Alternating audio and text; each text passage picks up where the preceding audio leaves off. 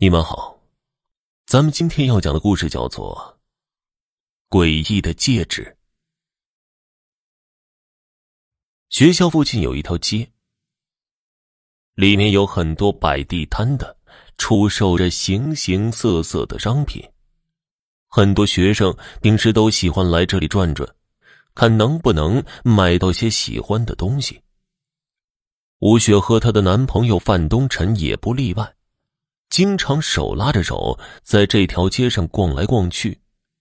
这天，他们在一个摊位前停了下来。摊位上摆放着各种各样稀奇古怪的小玩意儿。摊主是一位上了年纪的男人，有着一张沧桑的脸。吴雪在那些商品中看来看去，忽然被一个造型奇特的戒指给吸引了。戒指看上去很有些年头了，上面还刻着一个小小的头像。他一下子就喜欢上了这枚戒指，于是向摊主询问价格。但摊主看到那枚戒指之后，先是露出了惊讶的神情，然后很不好意思的拒绝了吴雪的请求。实在不好意思，这个戒指不是商品。应该是我无意间放到这里的，但吴雪实在很想得到这枚戒指，于是不停的哀求摊主卖给他。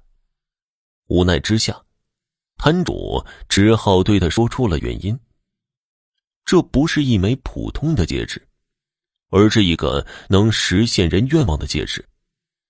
但是说它是一枚鬼戒更为合适。因为他实现的愿望只会带来灾难。摊主怕这枚戒指害了其他人，所以才不肯出售。没想到这个故事反而引起了吴雪的好奇，他更加想要得到这枚戒指。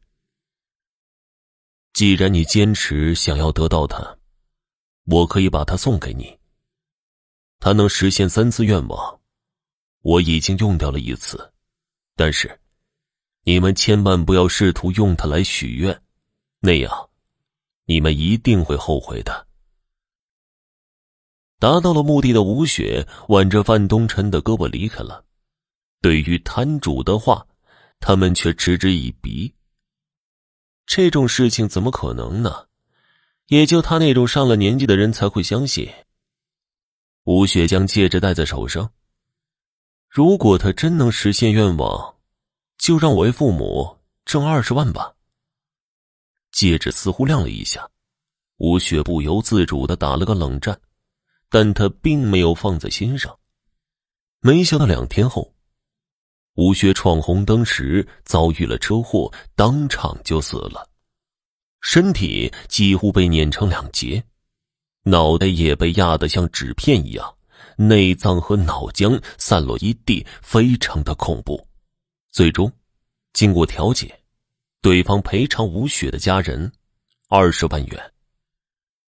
失去爱人的范东辰哭得死去活来，他看着那枚戒指，悔恨当初没有听那个摊主的劝告。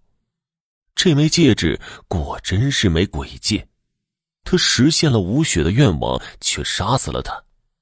这个时候。他忽然想起戒指还有一次许愿的机会，他的眼神中流露出了疯狂的神色，也许还有机会弥补。范东辰将戒指戴在自己的手上，用掉了最后一个愿望，让吴雪复活，回到我的身边。一阵冰冷的感觉传遍了范东辰的全身，让他打了个冷战。他知道这个愿望已经生效了。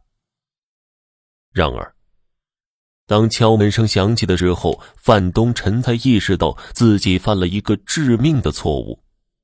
吴雪虽然复活了，但她的身体还是死前的恐怖模样。